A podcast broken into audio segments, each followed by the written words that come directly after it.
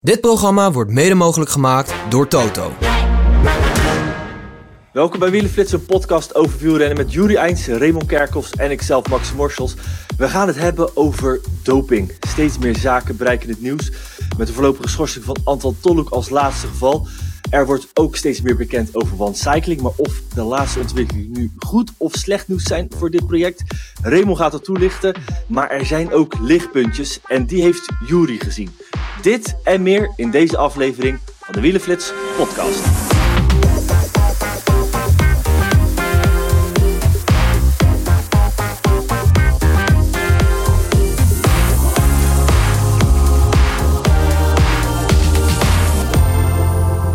Ja, het is alweer even een tijdje geleden dat we het over doping hebben gehad. Het is enerzijds altijd goed nieuws, anderzijds moet dat ook altijd een beetje argwaan gaan opwekken. Want wielrennen en doping, het is en blijft onlosmakelijk aan elkaar verbonden.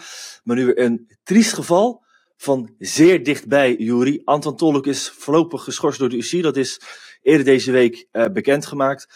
Ja, op een middel, laten we daar eens mee beginnen. Anabolen, androgene steroïden. Ik moest gelijk even terugdenken aan de periode dat wij zo'n beetje in uh, de wielersport uh, begonnen. Dat is zo'n, nou, richting de 15 jaar geleden. Toen was dit middel al wat vaker wat naar buiten kwam. Nu had ik het al een heel tijdje niet meer gehoord. voordat we over, de, over het geval Tolk gaan hebben. Anabole androgene steroïden. Jij hebt opgezocht wat het is. Ja, het is eigenlijk een, um, um, ja, een, een, een, een exogeen, een lichaamsvreemd middel. Um, wat vooral gebruikt wordt om uh, de spiergroei te versterken. Nou ja, goed, mag geen wonder heten dat het in, in krachtsporten uh, veel gebruikt wordt. Als mensen daar betrapt worden, zijn het vaak anabole steroïden. Um, want het stimuleert niet alleen de, de eiwitaanmaak in de spieren, um, maar het gaat ook de afbraak van spiereiwit tegen. waardoor iemand die dat neemt sneller, dikkere en sterkere spieren krijgt. Um, dus ja, het, het is vooral ja. eigenlijk een, een, middel wat in de krachtsport uh, terugkomt. Um, en nou ja, goed, er is ook onderzoek gedaan naar het uh, effect van anabole steroïden uh, op wielrenners. En eigenlijk concludeerde het Nederlands tijdschrift voor geneeskunde bijna twintig jaar geleden al dat anabole steroïden voor wielrenners weinig effectief zijn. omdat het bij duursporten geen positief effect op duurprestaties ja, levert. En, uh, ja, dan zou je ja, nog kunnen uh, denken, is een bonkspier, die zie je nog veel in de sportschool uh, zitten. Maar Tolhoek is een klimmer. Ja, precies. Dus dat is, dat is een beetje het gekke aan deze situatie. Aan de andere kant heb ik ook gedacht van ja goed, hoe, hoe kan dat? Hoe kan, hoe kan iemand, hè, want het komt wel eens vaker voor. Hè? Bijvoorbeeld het, het beste voorbeeld van de laatste jaren is Denise Betsema die in 2021 ook op dit uh, middel betrapt is. Um, um, die kon aantonen dat het in een vervuild supplement zat. Uh, daardoor wel zes maanden buiten koers geweest. Uh, maar goed, um, ja, uh, had dat ook in, haar, in, haar, in een van haar dopingcontroles zitten. toen kreeg ze nog, dat vond ik wel leuk of grappig, een enorme veeg uit de pan van Katie Compton. De Amerikaanse, meervoudig Amerikaanse kampioen veldrijden. dat er valspelen was, et cetera, et cetera. Nou, aap uit de mouw. Ook Katie Compton is betrapt op uh, het gebruik van anabole steroïden. Um, maar goed, die kon dus niet aantonen dat het uh, ja, uh, buiten haar schuld om in haar lijf kon komen. Nou, die zal al met pensioen en is daardoor eigenlijk um, ja, meteen gestopt. Punt alleen, ben even gaan opzoeken van, goh, hoe kan dit nu? Welk land in de wereld, denk jij, waar ja, het meeste anabole steroïden te verkrijgen is? Nou, dan ga ik denk ik uh, toch gauw richting het oosten van uh, Europa kijken. Rusland of zo? Nou, nee. Koploper ter wereld is Thailand.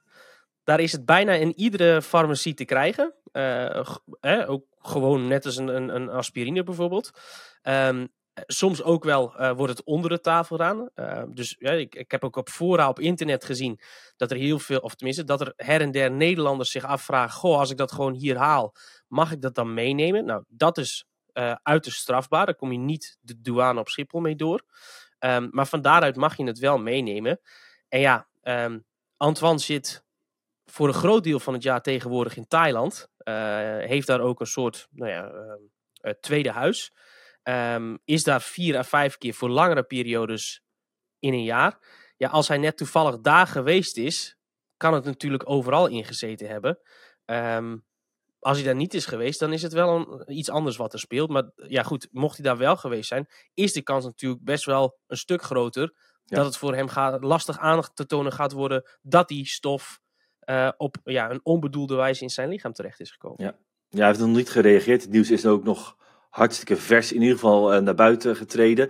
Raymond, hoe heb jij ernaar gekeken? Hoe kijk jij ernaar? Ja, kijk, we gaan in eerste instantie gaan we toch wel weer denken van hoe kan Antoine uh, onschuldig zijn. Uh, maar het feit is wel in ieder geval dat hij positief heeft getest. Hè. Natuurlijk, er moet nog een tweede controle komen. Maar ja, dit eerste signaal is niet goed. En dit is duidelijk iets aan de hand. En het klopt wat Jury zegt van anabole steroïden is iets wat we in het wielrennen eigenlijk zelden maar voorkomt. Maar als ze gebruikt worden, dan is het toch vaak in de wintermaanden om juist iets kracht bij te werken. Uh, de periode dat de renners ook nog veel in het krachthonk zitten, meer dan in de zomermaanden. Dus wat dat betreft zou het kunnen. Ja, ik kan me eigenlijk ook niet voorstellen dat Antoine uh, hiermee uh, aan het werk is gegaan.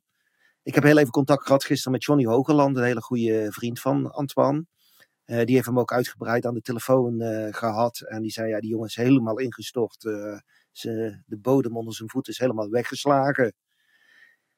Ja, is, ja, het is net zo met, met, Hesman zitten we een vervuild supplement te denken. Bij Tolhoek zitten we aan een vervuild supplement te denken.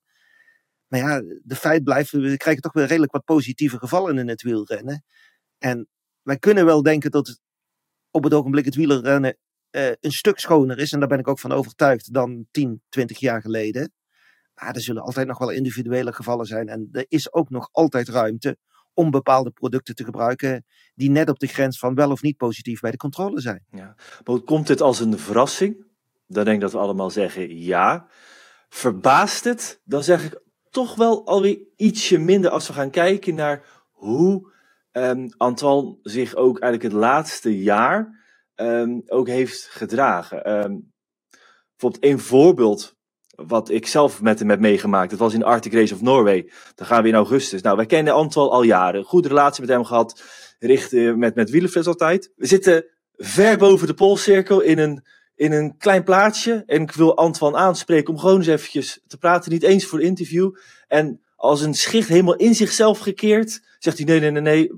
Doe me niet eens een blik waardig uh, gunnen en, en rijd door. Reed daar al, en dat is verhalen die we uh, ook eerder uit het jaar hebben gehoord bij andere koersen, totaal naar binnen gekeerd uh, rond. Nou, dat zijn beelden die we natuurlijk wel kennen van, van langer geleden. Dat, dat renners, als ze zich een beetje merkwaardig gedragen, dat dat soms wel eens bij, bij merkwaardig gedrag worden. Ik zeg niet dat dat hier het geval is, maar dat heeft toen bij ons al eens gedacht van, hé, hey, wat, wat, is hier, wat is hier aan de hand? Nou goed, het kan helemaal losstaan van doping. Um, want hij heeft natuurlijk ook, als we gaan kijken naar zijn seizoen afgelopen jaar, of eigenlijk afgelopen jaren, sinds hij is uh, overgestapt naar Little Trek, pech, pech en pech gehad. Veel blessureleed gekend. Eigenlijk sinds hij bij Little zit, niet meer zit, niet meer zit uh, geweest. Mede, eigenlijk met name juist uh, door de pech. En de enige ploeg waar hij dus nog terecht kon, een ja, daar kunnen we wel, we zijn het wel over eens zijn, een obscuur Portugees ploegje, Juri. Ja, um, ik weet nog wel, um, de eerste keer dat ik dat hoorde, dat ik oei, uh, dat is ook niet zeg maar de ploeg waar je dan, als je in Portugal belandt, graag voor wilt rijden. Hè. Die hebben gewoon een, een schimmig verleden met in ieder geval uh, zeven of acht renners die dan wel bij die ploeg zelf betrapt zijn of doping. Of ex-dopeurs die daar een tweede kans hebben gekregen. Um, dus ja, goed, ik heb dat toen ook in, in die aankondiging meegenomen van, goh, dit is het verleden van de ploeg. Maar die hebben wel een nieuw uh, uh, doel. Hè? Die willen een meer internationale programma gaan rijden. En hebben ook internationale renners aangetrokken, waarvan Antoine er één is. Maar bijvoorbeeld ook uh, Matthias Bregenoy, die vorig jaar Olympia, Olympia's won. Um, dus die willen wel echt een omslag maken. Alleen, ja, um, wat ook wel veel uh, gezegd wordt. Hè. We hebben toen dat nieuws ook in de podcast gebracht. Dat hij naar uh, Sapgal Unicolor um, uh, zou gaan. Hè. Dat was vorig jaar Glass Drive en voorheen Evapel. Um, het werd al heel vaak werd dat nieuwsbericht aangehaald van goh, ehm, eh, betrapt nu blijkt op 23 november. En een dag later is die transfer naar, eh, door ons naar uh, Unicolor, Sapgal Unicolor bekendgemaakt. Punt alleen, ik wist dat toen al wat langer. en we hebben dat toen bewaard voor de podcast. Dus hij was al akkoord met die Portugese ploeg voordat deze positieve test eruit gerold is. Ja en, ja, en daarbij ook nog, de dag waarop hij positief testte, zo'n staal wordt ook niet direct gecontroleerd. Dus dit is een, een, een, een ja, gewoon toeval. En wanneer dat gecommuniceerd wordt, er zit soms wel, uh, daar kunnen weken tussen zitten, tussen wanneer er getest wordt en dat bericht via de officiële wegen tot uh, Tolhoek ko kan komen. Um, maar goed, het is wel, en dat is het vervelende in dit geval, als je nu ook gaat kijken naar de mededynamiek. Nou ja, wij hebben het erover dat al wordt gezegd, hey, waar rook is, is vuur. Dat hoeft natuurlijk helemaal niet zo te zijn. Uh, we hebben die feiten op dit moment nog helemaal niet. Het enige wat we weten is dat er een positief, dat hij positief getest is. Zijn officiële reactie niet geweest. Officiële reactie vanuit, vanuit uh, instanties of, uh, of überhaupt voor een tweede test gaat. Hè, want hij heeft nog recht op een beestaal. Ehm, jullie laten we nog heel even dieper inzoomen op de carrière van Tolhoek. En vooral ook hoe die laatste jaren uh, gegaan zijn. Want ja, begonnen bij het uh, Rouwbank Development Team. En daarna al op heel jonge leeftijd. Um, ik geloof ook met wat hulp van uh, Steven de Jong uiteindelijk een stagecontract gekregen bij uh, Tinkoff Saxo. Daarna meteen bij Roompot. En hij was eigenlijk een van die ja. eerste renners die al heel vroeg daar werd weggeplukt. Omdat daar wel brood in werd gezien bij toen nog Lotto NL Jumbo. Ja. Um, en gelijk in dat eerste jaar gebeurde er ook al iets wat uh, een, toch een zwarte bladzijde in toen zijn jonge carrière uh, was. Nou, ik, ik denk zelfs dat het uh, in een van de eerste dagen van zijn contract was. het was toen op het januarikamp um, um, van dat jaar, in 2017 hebben we dat erover. Is hij ook door de ploeg zelf voorlopig geschorst geweest. Om het simpele feit dat hij slaapmiddelen had genomen. Samen met destijds Pascal Eenkorn en Juan José Lobato. Die toen alle drie nieuw waren bij de ploeg. Um, nou ja, je, Lobato is eigenlijk meteen daarna geschorst. Um, of meteen daarna gewieberd uit de ploeg. en ja goed, Tolhoek en ook Eenkorn hebben toen een schorsing gehad van twee maanden. Um, wat er even goed om te vermelden is, dat was geen doping, hè, maar een slaapmiddel wat gewoon tegen de regels van de ploeg uh, gebruikt werd. Nou, dat heeft de ploeg hem toen twee maanden aan uh, de kant uh, gehouden. Dat had geen UCI nee. tussenkomst bij. Dus wat puur een interne aangelegenheid. Ja, precies. Dus, maar goed, dat was natuurlijk wel een flinke ja, uh, ja uh, misser. Of een, een, een, een, zeker een valse start van je profcarrière. Um, maar goed, in de jaren daarna heeft hij zich natuurlijk wel uh, bewezen als, uh, als goede klimmer. rit gewonnen in uh, de Ronde van Zwitserland. Hele mooie vanuit een, uh, vanuit een ontsnapping.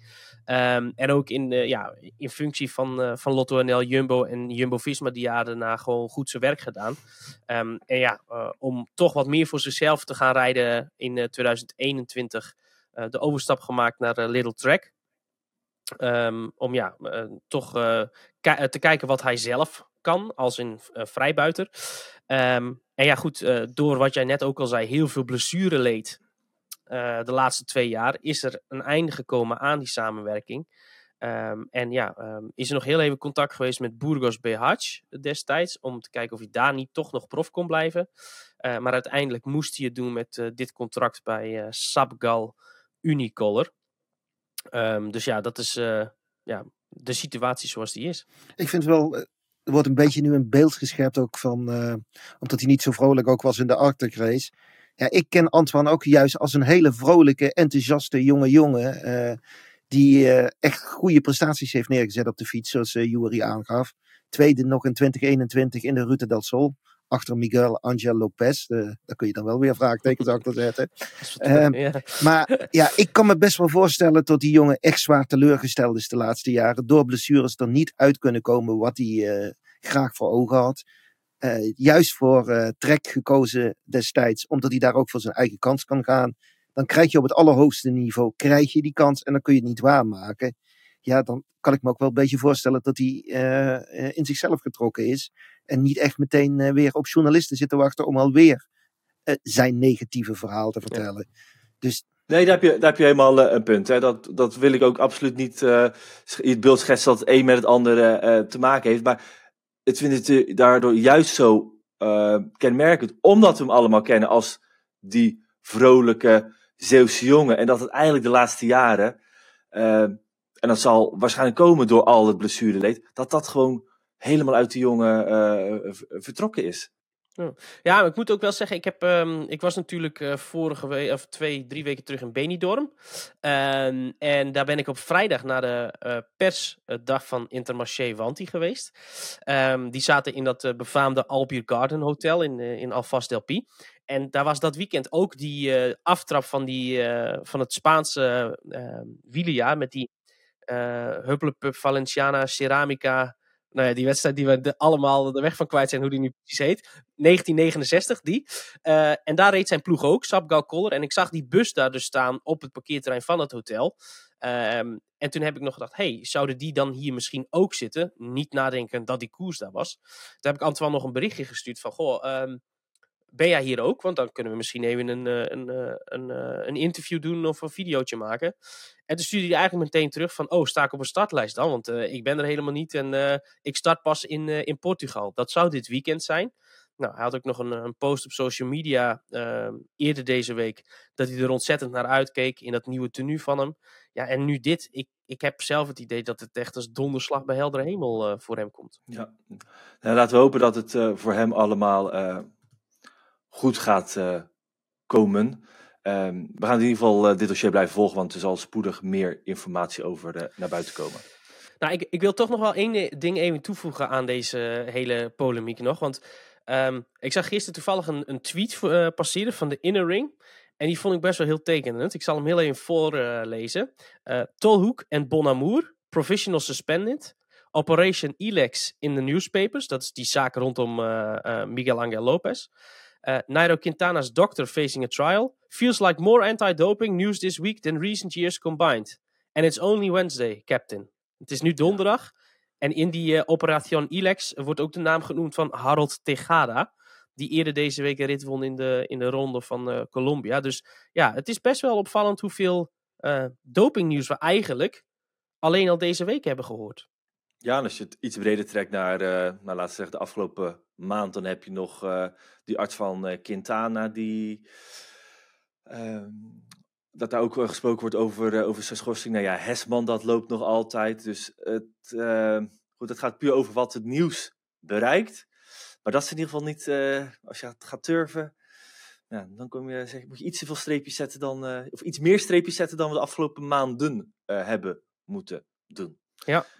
Goed, gaan we door naar het uh, tweede onderwerp van uh, deze aflevering. En dat is uh, One Cycling. Want er zijn nieuwe ontwikkelingen. Raymond, we hebben het er al vaker over gehad in deze podcast. Een groep van World teams en geld. Waar het vandaan komt, dat wisselt steeds. Is het CVC Capital een groot investeringsfonds? Of zijn het de Saudis die het willen gaan oppakken? Een nieuwe league opzetten die het wielrennen begrijpbaarder moet maken, maar vooral ook het financiële model moet gaan verbeteren. En uh, dat loopt al een tijdje. De ene keer is het nieuws dat het stil ligt, de andere keer is het nieuws dat er heel veel geld voor beschikbaar komt. Nu dus het bericht dat de Saudis 250 miljoen zouden reserveren. Dat is nog een gerucht. En dat gerucht dat werd eigenlijk beantwoord met het nieuws dat de Franse ploegen eruit zouden stappen. Wat is nu de status van dit project? Nou, de status op het ogenblik is dat alle partijen die nog in One Cycling zitten, op het ogenblik in Londen aan het vergaderen zijn. Twee dagen lang uh, hun plannen verder gaan uitwerken. Maar als je mij vraagt, ik geloof er niet meer in. Uh, er worden eigenlijk alleen maar positieve nieuws wordt gelekt. Maar als je naar de belangrijkste feiten gaat kijken. Uh, ASO heeft ruim anderhalf jaar meegesproken en is toen uit uh, One Cycling gestapt. Vervolgens een paar maanden geleden is ook RCS, de organisator van onder andere de Giro en Milaan Remo, eruit gestapt. Ja, nu volgt dan, waarschijnlijk onder druk van ASO, ook de Franse ploegen zijn eruit. Ja, ze willen een Super League maken, Maar als je dan de twee grootste organisatoren in het wielrennen al niet mee hebt, dat betekent de drie grote rondes niet. Tour, Vuelta zitten allebei bij uh, ASO. De Giro zit bij RCS. Maar ook ASO en RCS hebben vier van de vijf monumenten. Ja, als die allemaal al niet in deze Super League praten, ja, dan kun je het woord super volgens mij net zo goed weglaten. Ja, het is voor mij eigenlijk een herhaling van zetten van hetgeen wat ik al vanaf 2000 zie. Rond 2000 begon Hein Verbrugge met de ideeën van de Pro Tour. Tour de France was enthousiast, sprak jaren met hun mee. Behalve toen het echt concreet ging worden. Toen stapten ze in één keer eruit. Nou, vervolgens hebben we plannen gezien als Cycling 2020. Uh, we hebben gezien uh, Velon, wat is opgericht. De Hammer-series. Ja, nu dit One Cycling verhaal weer. Ja, ASO praat gewoon, net zoals RCS, één, twee jaar mee. En vervolgens trekken ze de stekker eruit. En ze zijn weer drie, vier jaar verder. En waarschijnlijk hebben ze ook nog iets geleerd van uh, alle plannen die besproken zijn. Nee, ik, ik geloof er niet meer in. Ja, ik vond ook een zeer sterke tweet van uh, Alex Duff. Hij is de schrijver van het boek over uh, de ASO, die eigenlijk in, nou, hij had er maar, ik geloof, vijf of zes tweets voor nodig, uiteen te zetten wat de strategie van de ASO, uh, wat hij dacht dat de strategie van de, van de ASO hierin zijn, op basis van de projecten die jij eerder aanhaalde. En nou als je nu gaat kijken, je kunt, je kunt het één op één uh, ernaast leggen. Dat is gewoon eerst heel lang je mond houden, meepraten, vervolgens bondgenootschappen bouwen, dus heel dicht tegen andere organisatoren en de UCI aan gaan zitten. En vervolgens heb je nog de Franse ploegen die ja, uh, niks gaan durven, dus eruit stappen omdat ze zich absoluut niet uh, ASO tegen de schenen willen schoppen. En zijn laatste tweet, ik zal die, uh, het, het, de thread in de beschrijving zetten, dat ehm, de Saudis natuurlijk misschien wel denken dat alles te koop is. En dat dat misschien bij de, bij de Tour de France echt nog wel een ander geval is. Omdat het gewoon een enorme cash cow is voor het moederbedrijf. Um, hij schrijft 20 miljoen dollar uh, per jaar dat ze aan dividenden aan de sporttak van de ASO kunnen uitkeren. Dat is natuurlijk een ontzettende klap geld. Um, dat zelfs als ze een miljard zouden bieden, dat dat uh, misschien nog wel te weinig zou zijn om de Tour de France te kunnen kopen. Want dat is uiteindelijk waar je naartoe zou moeten willen. En dat geld zit natuurlijk wel in Saudi-Arabië. Dat gaat over een fonds van 600 miljard dollar, waaruit geput kan worden. Ja, de enige optie is gewoon de hele bubs opkopen. Maar gaat dat er in Frankrijk wel doorheen komen? Dan zal waarschijnlijk het land op zijn kop zijn. Nee, dat gaat absoluut en, niet ja, gebeuren. Ik, ik, zie dat jij wat wil zeggen. ja.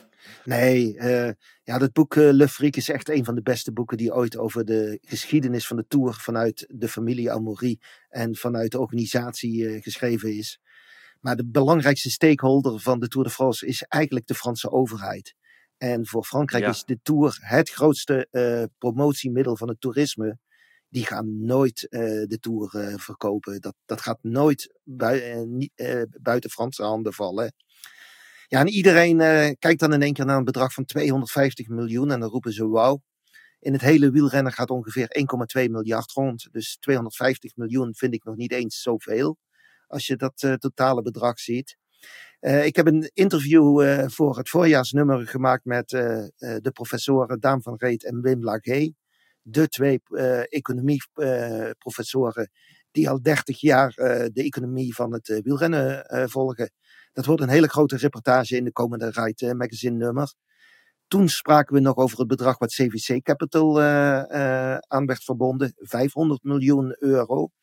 Daarvan zei Daan van Reet, als je alles gaat berekenen, dan ga je met die 500 misschien net uitkomen.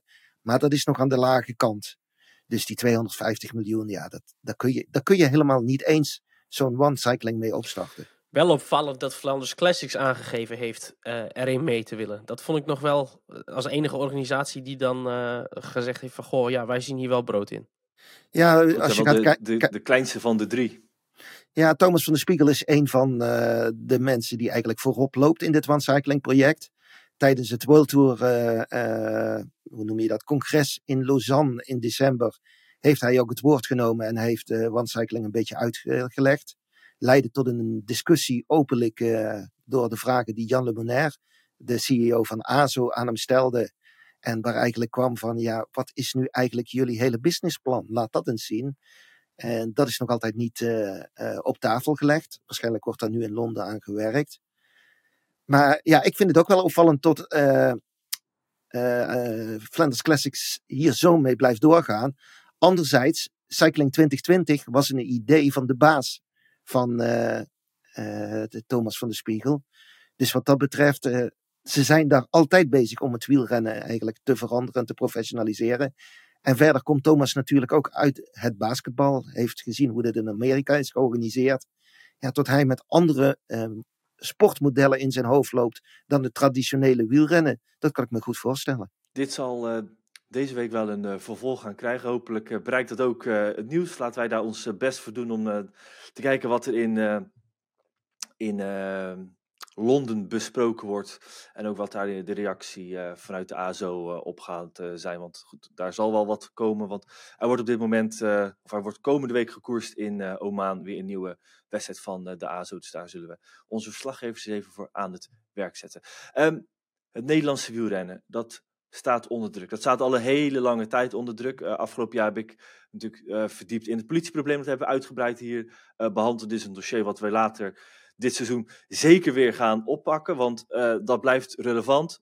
Maar ook de regelgeving zit uh, het wielrennen een beetje tegen. Daar zijn deze week uh, weer twee nieuwe episodes die we daaraan kunnen toevoegen. Heet van de Naald is eigenlijk een noodkreet van Leo van Vliet over de Amsterdam Gold Race. Uh, wat is hier de situatie? De gemeente Vaals. Toch geen onbelangrijke gemeente in het hele parcours van uh, de ASO, of, uh, van de, de Amsterdam Gold Race. Die dreigen dwars te gaan liggen. Willen de toertocht gaan mijden, of overwegen dat in ieder geval. En ehm, ja, Van Vliet is heel duidelijk. Zonder toertocht ook geen profkoers. En ehm, daarmee dreigt hij zelfs te zeggen, of daarmee zegt hij ook dat echt de Amsterdam Gold Race, uh, de toekomst daarvan in gevaar is. Nou, Raymond, als uh, regionaal de letap van deze podcast, als man van het Limburgse land, um, dit is wel een klein angstbeeld, maar is dit ook zo dat de soep niet zo heet gegeten zal worden als dat die wordt opgediend? Dat weet ik in deze eigenlijk nog niet. Uh, we leven toch wel een beetje in een rare tijd waarin vaak degene die het hardst roepen en zich uh, overal tegen verzetten, heel vaak gelijk krijgen. En dat zou in dit geval ook wel eens uh, het geval kunnen zijn. Ja, eh, Vaals roept allemaal zaken. er zijn gemeenteraadsleden die in de buitengebieden lopen. Ja, en die, die de wielrenners een beetje zat zijn. Nou, het gewone verkeer, dat kun je niet stoppen. De gewone wielrenners, daar kun je weinig tegen ondernemen. Dus uh, richten ze hun pijlen nu op de toertochten. Ja, en ik, ik zie dat echt wel als een heel groot gevaar. Wat uh, niet alleen uh, de Amsterdam Gold Race, maar ook de Limburgs mooiste. dat er straks heel wat evenementen in Limburg misschien wel eens kunnen gaan verdwijnen. En zeker als andere, als andere gemeentes dit beleid gaan overnemen. Dus wat dat betreft dat Leo van Vliet een noodkreet heeft geuit, dat kan ik heel goed begrijpen. En ik vind hem eigenlijk nog best wel laat want wij hebben hier al over geschreven, ook in dit vorige nummer van Rait, dat er echt een, eh, een, een, een probleem eh, is in Zuid-Limburg. Ja, dat vind ik er wel het opvallende aan uh, in de reactie ook van de gemeente Vaals, van dat ze nu echt het, nou ja, de pijlen hebben gericht ook op de toertochten, dat ze daar twijfelen over het verlenen van vergunning. Maar dat zijn natuurlijk goed gereguleerde en vooral goed georganiseerde wedstrijden die je gepland hebt. Hè, dus je weet precies wanneer die verkeersdrukte is. Dat is ook iets wat je goed zou kunnen communiceren richting alle bewoners. Maar goed, als jij de toertochten schrapt, betekent niet dat de wielrenners uh, er niet meer gaan komen, de, de, de, tour, uh, de, de toeristen, hè, de, de fietstoeristen. Want het is gewoon openbare weg. Iedereen kan gewoon door Vaals blijven fietsen. Het is onmogelijk om die wielrenners, die nu ook eigenlijk het hele jaar door overlast uh, veroorzaken in de ogen van, van bewoners en, en wellicht ook van de natuur. Die ga je niet kunnen mijden. En dat vind ik er zo, dat vind ik er het raar aan. Waarom dan de toertochten pakken? Want daarmee los je het probleem niet op. Misschien zelfs wel dat je het vergroot. Want nu hebben mensen die bewaren hun fietstochtje Limburg voor hun deelname aan een van die toertochten. Ja, doe, schrap die. En ze komen gespreid over het hele jaar uh, wellicht naar uh, het Limburgse land toe. Nee, daar heb je helemaal uh, gelijk, Maxime. binnen Limburg is ook echt duidelijk, eh, hebben ze al gezien dat die toertochten niet te groot mochten worden. Iemand die echt een hele goede rol hierin speelt is eh, Milan van West van Limburg Cycling. Maar als je bijvoorbeeld naar de grotere toertochten gaat kijken, daar is een plan voor gemaakt. In 2012 zag je dat er 62.000 deelnemers waren.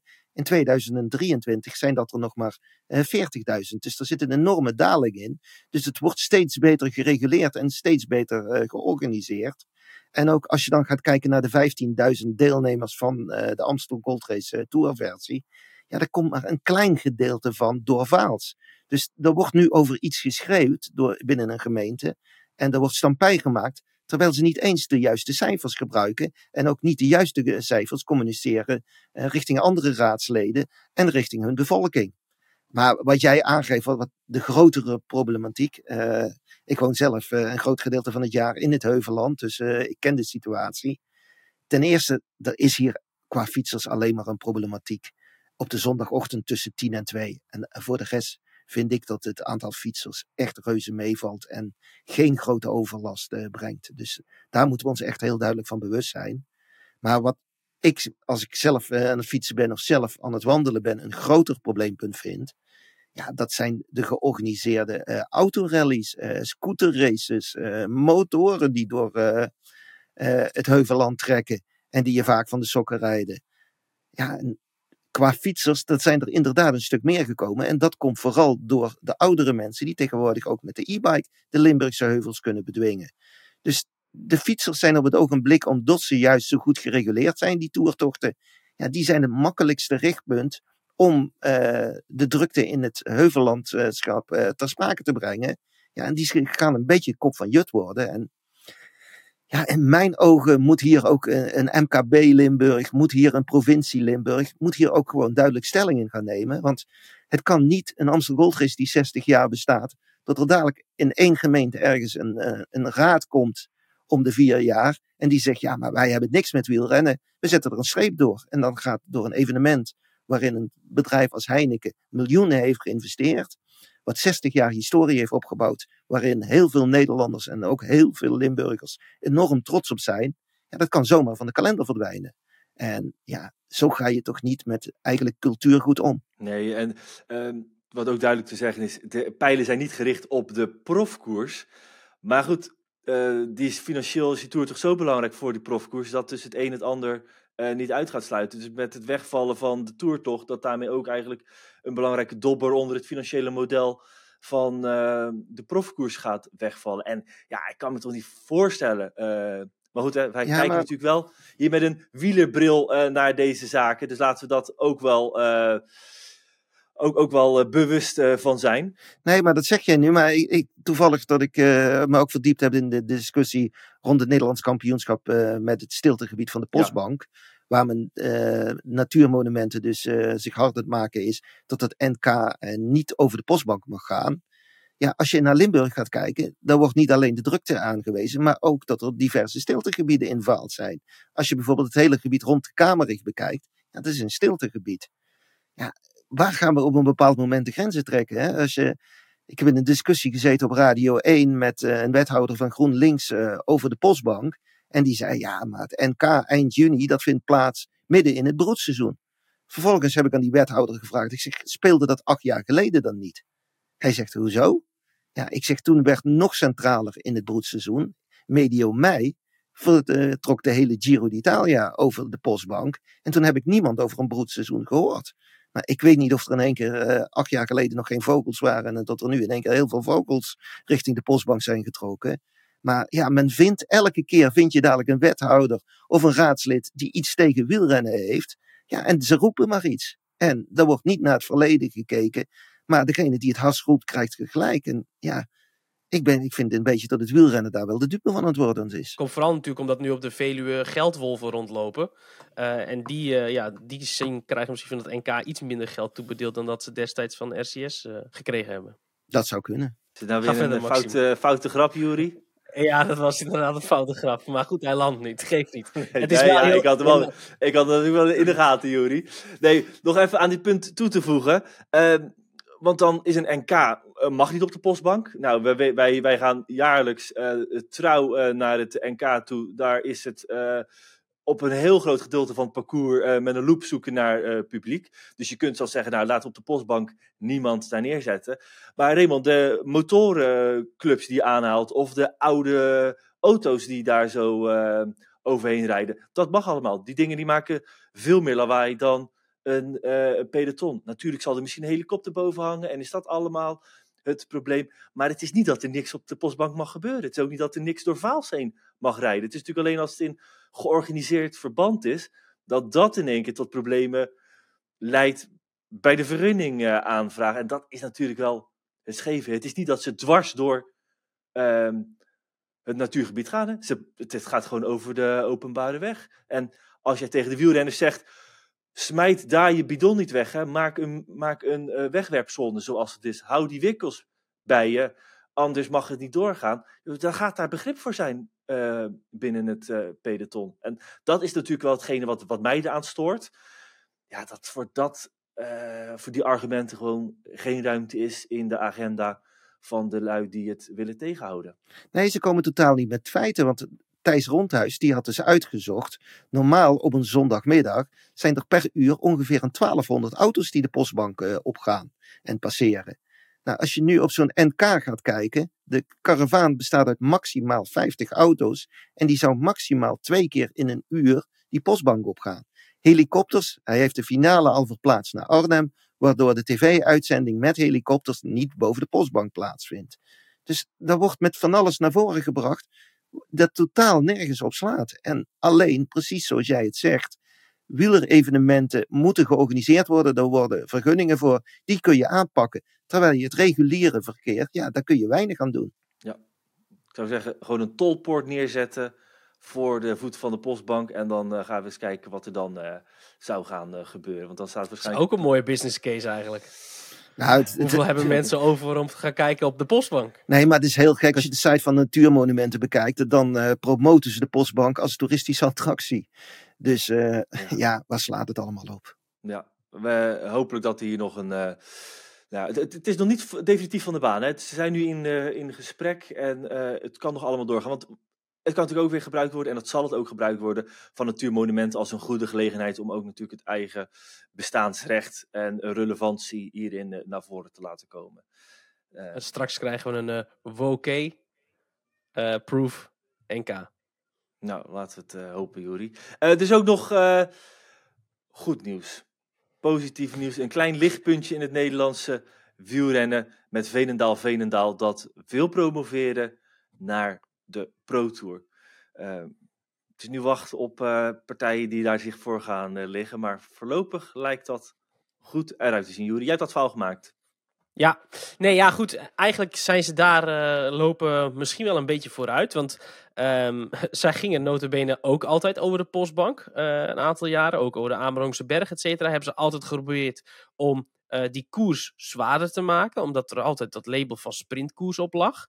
Um, nou ja, er is nu sinds 2020 een nieuwe voorzitter. En die denkt er anders over. Die denkt, ja goed, laat het dan maar een sprintkoers zijn als het een sprintkoers is. Uh, en laat die snelle mannen maar een mooie wedstrijd ervan maken. Is natuurlijk ook uh, hoe je je kunt positioneren. Um, en ze hebben daar dus nu een vaste omloop van 35 kilometer.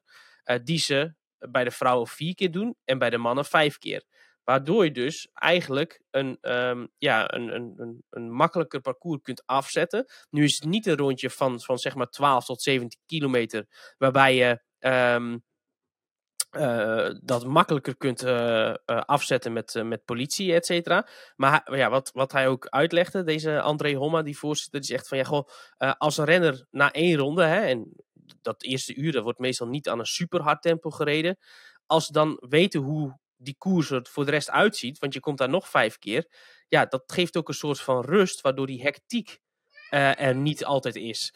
En um, ja, daar doen ze dus wel heel, uh, heel goede dingen mee. Um, en ja, um, daar is dus nu de wens uitgesproken om naar de Pro Series uh, te promoveren. Dan word je een 1 Pro koers. Nu is het nog een 1.1 koers.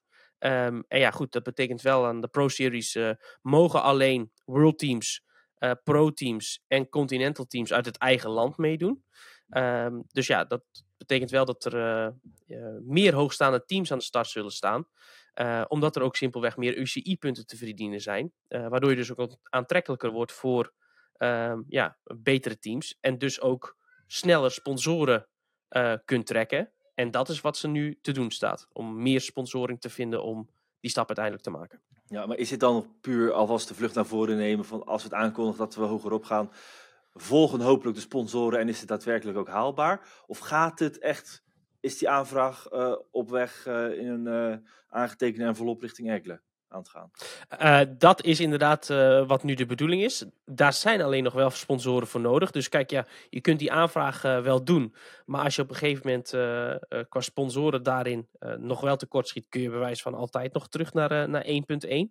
Eh, maar de ambitie is er zeker om volgend jaar wel daarvan deel uit te maken. En ja, het vertrouwen is er ook absoluut dat die sponsoren zich gaan aandienen. Ehm, maar ja, goed, eh, een andere kant van de medaille is dan ook, wat heel duidelijk in dat gesprek naar voren kwam, is dat ze graag op televisie willen. Zodat ze dat misschien ook in die gesprekken met die sponsoren kunnen meenemen van, goh, onze koers komt eh, gewoon op, eh, op televisie. Ja, want de datum op de kalender die blijft ongewijzigd. Ja, er is geen sprake van op dit moment dat het anders wordt. Dus dat blijft het derde weekend van mei. Met op vrijdag, dit jaar althans, op vrijdag 17 mei de vrouwenkoers. Ehm, wat nu ook een 1.1 koers is. En ook een 1. Pro koers moet worden. En op zaterdag 18 mei is de koers voor de mannen. Goed, ehm, nou, het zou wel mooi zijn. Ik denk ook met, de UCI-status, met een hogere UCI-status, dat eh, ehm, maakt het ook wat makkelijker voor de politiebegeleiding. En natuurlijk de andere eh, hete hangijzer in het Nederlandse wielrennen. Ja. En eh, ja, vooral ook als je kijkt naar de afgelopen jaren. eh Groenewegen heeft inmiddels abonnement op overwinningen. Maar een beter sprintveld kan eh, die koers absoluut eh, krijgen. Nou, en vo- vooral ook omdat er in Nederland eh, nu geen Pro-series heeft. Er is, hè, de ZLM Tour had dat vorig jaar wel. Die hebben dat dit jaar niet meer. Dus op het, eigenlijk, hè, je hebt de World Tour en dan de Pro-series en dan de Continental Circuits. Eh, Pro-series heeft nu geen Nederlandse koers. Dat is ook wat ze echt willen. Ze willen de tweede koers zijn de komende jaren achter de Amstel Gold Race. Ja. Hebben ze ook ambitie om net als Amsterdam Gold Race naar de World Tour toe te gaan? Eh, heb ik ook gevraagd. Ja, kijk, alles is van geld afhankelijk. Ehm, maar als je kijkt wat er bij een eh Amsterdam Gold Race op dit moment staat en hoe dat allemaal georganiseerd is en hoe, hoe breed dat evenement eh, is geworden na, na jaren van organisatie. Ja, ik zeg nooit nooit, maar dat is niet direct wat we nastreven. Ehm, wat we nastreven is gewoon een goede tweede plek. Ja. En dat is na de Amsterdam Gold Race eh, het podium van Pro Series. Na een tweede plek, dat wordt dus geconcurreerd met de Volta Limburg Classics als eh, tweede koers van Nederland. Ja, alleen is dat volgens mij niet een 1 pro koers op dit moment. Dus qua statuut zou op dit moment, eh, als het allemaal doorgaat, volgend jaar Veenendaal, Veenendaal de tweede koers van Nederland zijn naar de Amsterdam Gold Race. En dat ook blijven. Goed. Mits Ja. de Amsterdam Gold Race blijft bestaan. Ja, we hebben een actie met eh Ride Magazine. Je kunt het eh, tijdloze winternummer op dit moment met flinke korting kopen. Podcast 30 is de kortingscode. Bij eh, de checkout kun je die invullen. Dan krijg je 30% korting op de aanschafprijs. Ehm, het tijdloze winternummer staat een groot interview met eh, de wereldkampioen. Ja, voor de mensen die op Spotify naar de podcast kijken, kunnen nu het eh, nummer zien. Want Jury houdt dat heel goed voor de camera. Groot interview dus met... eh, met Mathieu van der Poel. eh, maar bijvoorbeeld ook Shirin van Androoy is erin geportretteerd. Raymond is op bezoek gegaan in Monaco bij Wout Poels. Onder andere. En dus ook het uitgebreide verhaal wat ik net aanhaalde over eh, het hele probleem van de politiebegeleiding. Staat in het eh, tijdloze winternummer. Dat is nog eventjes eh, te verkrijgen, want het gaat niet heel lang duren. Dan komt ook ehm, de nieuwe seizoensgids eraan. Maar beide nummers zijn een mooie aanvulling op elkaar. Podcast 30 is de kortingscode. Vul die in op uh, wielenflits.nl of op ridemagazine.nl waar je het blad kunt bestellen. Juri, heb jij je team al in je hoofd zitten? Eh, voor Wielenflits ploegleider. Eh, Ja. ja. ik heb in ieder geval een blauwdruk al op eh, papier gezet. Maar dat komt omdat ik een beetje ehm, inside info al tot mij heb genomen. Waardoor ik al eh, ongeveer een beetje een puzzel kan maken. Nou, het, uh, het, puzzelen kan bijna gaan beginnen. Je kunt je in ieder geval al aanmelden op uh, wielenflits.ploegleider.nl voor het voorjaarsklassiekerspel. De inschrijving is al geopend. Er wordt nog gepuzzeld over de exacte waardes van alle renners. Dus ja, um, de pooltips moeten nog eventjes op zich laten wachten. We weten nog niet welke renners onder of over gewaardeerd gaan worden. Maar um, dat hele ja, spel gaat langzaam beginnen. Raymond? Ja, nu ben ik wel benieuwd, Jorie. Als je inside informatie hebt, je bent journalist, hè? Dus als journalist verwachten we toch wel zeker dat je in deze podcast iets van je nieuws gaat delen. Zeker, maar dat ga ik niet doen, want ik wil vooral graag het spelletje winnen. Uh, dat ben ik maar toch, wat voor inside iets, info is het? Ja, kan ik nog niks over zeggen. Maar goed, ik ben om te kopen, dus als luisteraars uh, denken van, hé, uh, hey, dat wil ik ook weten, je weet me te vinden. We, gaan in ieder, we gaan in ieder geval geregeld op terugkomen. Want we gaan um, onder andere in aanloop naar um, de, het sluiten van de deadline. Dat gaat in het weekend van uh, de omloop zijn. Dus over drie weken nog een uh, spreekuur houden. Waarin uh, we, als je vragen hebt, je die kunt stellen aan ons. En dan gaan wij daar naar eer en geweten antwoord op geven. Al um, komen natuurlijk ook nog de pooltips online. Waarin nou, nog wat wat paradepaardjes van Jury wellicht uh, tevoorschijn gekomen. Wielenflits.ploegleider.nl Speel gezellig met ons mee. Je kunt dus inmiddels je team aanmelden. Vier spellen dit jaar. De voorjaarsklassiekers, Giro, Tour en uh, Vuelta. Maar dus te beginnen met de eerste twaalf Vulturkoersen uit het voorjaar. Die samengebundeld zijn tot één klassement. Um, daar gaan we het ongetwijfeld nog uh, langer over hebben. Want er zitten nog wel wat leuke dingen aan te komen aangaande wielenflits ploegleiders. Tot slot, laatste onderwerp van deze podcast. Een, um, weer een, uh, een ideetje van uh, Unzuwe. Uh, dat, het is een idee wat al, wel wat al vaker is geopperd om wisselrenners mee te nemen richting een grote ronde. Voor teams die al heel vroeg te maken hebben met uitvallers. Om dan een ehm, renner die toch meegegaan is in de hele voorbereiding, om die dan te kunnen inzetten. Uh, ik kan wel begrijpen waarom hij hiermee komt. Hè. We hebben het over de teammanager van Movistar. Ja, we weten nog allemaal die beelden van uh, de openingsrit in Baskeland van uh, de Tour de France. Waarin hun grote kopman ja, niet eens de finish haalde na, na een paar ja, het was wel na enkele tientallen kilometers al de koers moest verlaten. Het over Erik, Erik Mas, die, Enrik Mas, die daar met een sleutelbeenbreuk uitviel. Raymond, jij loopt al uh, een heel stukje langer mee in deze uh, wielenwereld uh, dan wij. Jij zult dit verhaal ook al wat vaker hebben gehoord. Is jouw mening de afgelopen jaren hierin gewijzigd? Wat je van dit idee vindt? nee, nee, dat blijft hetzelfde. Kijk, een van, van de fysieke uitdagingen van een grote ronde is dat je drie weken moet overleven. En dat betekent zowel fysiek uh, mentaal. Maar ja, ook valpartijen, uh, ziektes, uh, dat moet je allemaal zien te overleven.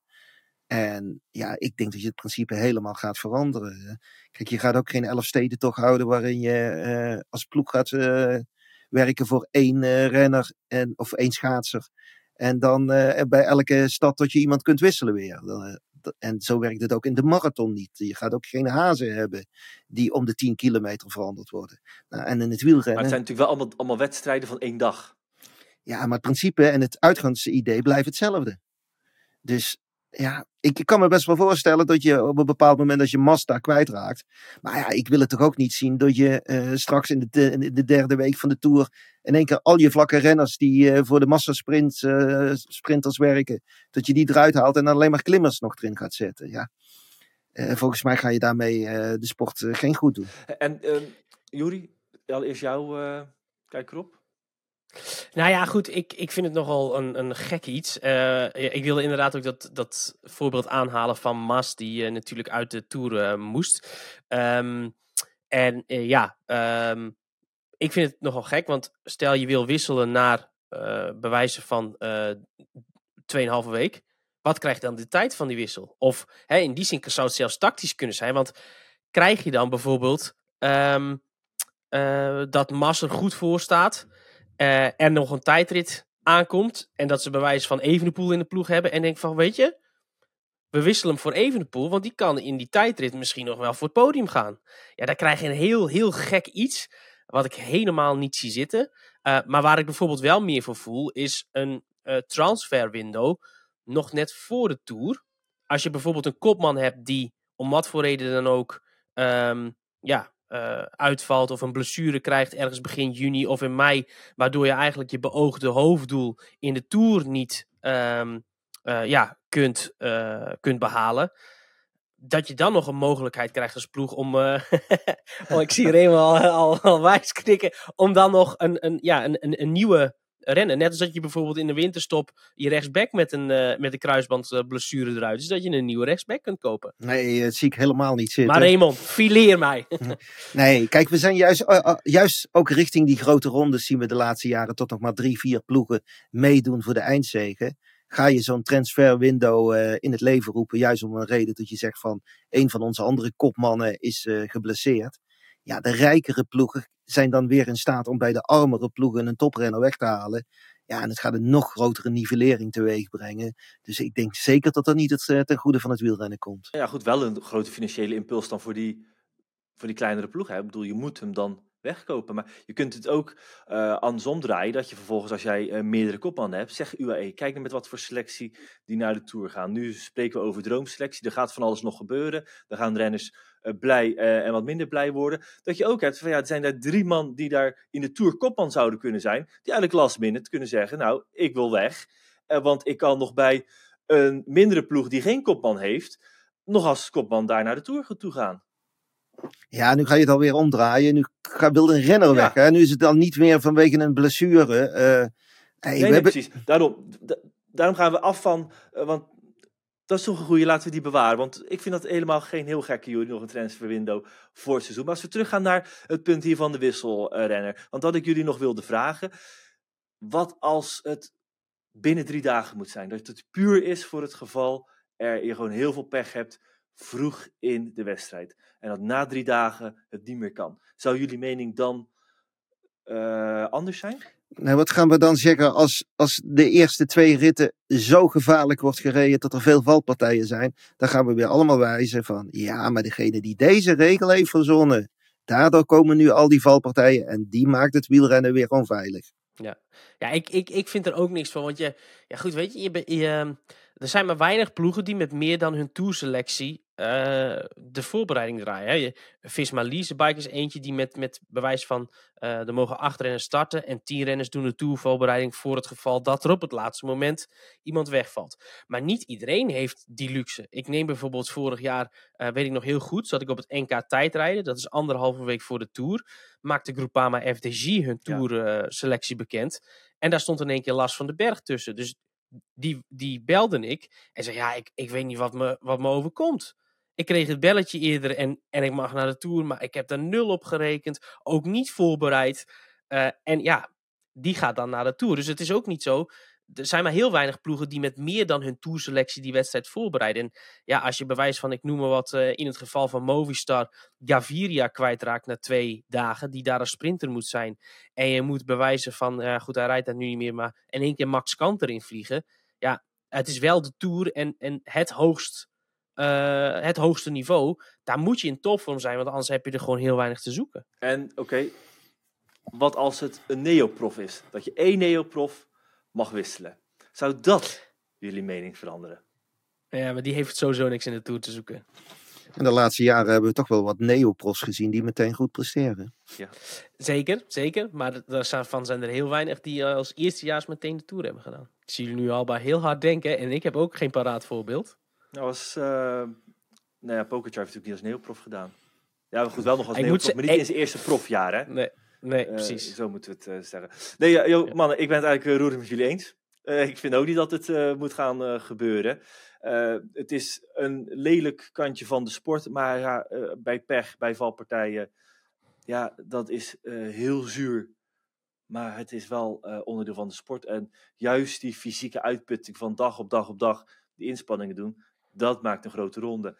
En dat hele element, dat haal je weg als je daar, uh, het is een gevaarlijk woord, maar uh, nieuw bloed dan tussen, tussen stopt. Dat gaat het hele element veranderen. Dus dat moeten we niet gaan doen. Um, ik snap het van de Unzue, maar ik ben het eens met de woorden van Lefebvre, die het een belachelijk idee vond. Maar goed, die transfer window voor de Tour. Jury, Daar gaan we het nog eens een keertje over hebben. Maar dat doen we wel in een andere aflevering. Want dit was het voor deze week. Ehm, voor de mensen die dit via Spotify uh, luisteren, die kunnen ook kijken naar de, de beelden. Voor de mensen die Google Podcast gebruiken, wil ik adviseren om uh, even over te stappen naar een andere podcast. Want, want uh, Google Podcast gaat ermee stoppen. Dat wordt YouTube. En ook daar zijn wij te horen en te zien. En geef ons vooral ook eventjes een uh, berichtje op uh, Spotify. Kun je uh, aangeven wat je van deze podcast vindt. En bijvoorbeeld ook hoe graag jij die hele slechte woordgrappen van Jury nog wil horen. Goed, ik wil je jullie... bijna. Heb je hem gezien? nou? De profeet. De profeet. Ja. Nou, daar uh, moeten we ook nog maar eens even over gaan hebben wat we daarvan uh, vinden. Ik wil jullie in ieder geval hartelijk niet danken. positief alvast. nee, en dat, dat, kan ik me wel, uh, wel begrijpen. hartelijk dank voor het kijken, hartelijk dank voor het luisteren. Volgende week zijn we weer terug met een nieuwe aflevering van Wielenflits Podcast.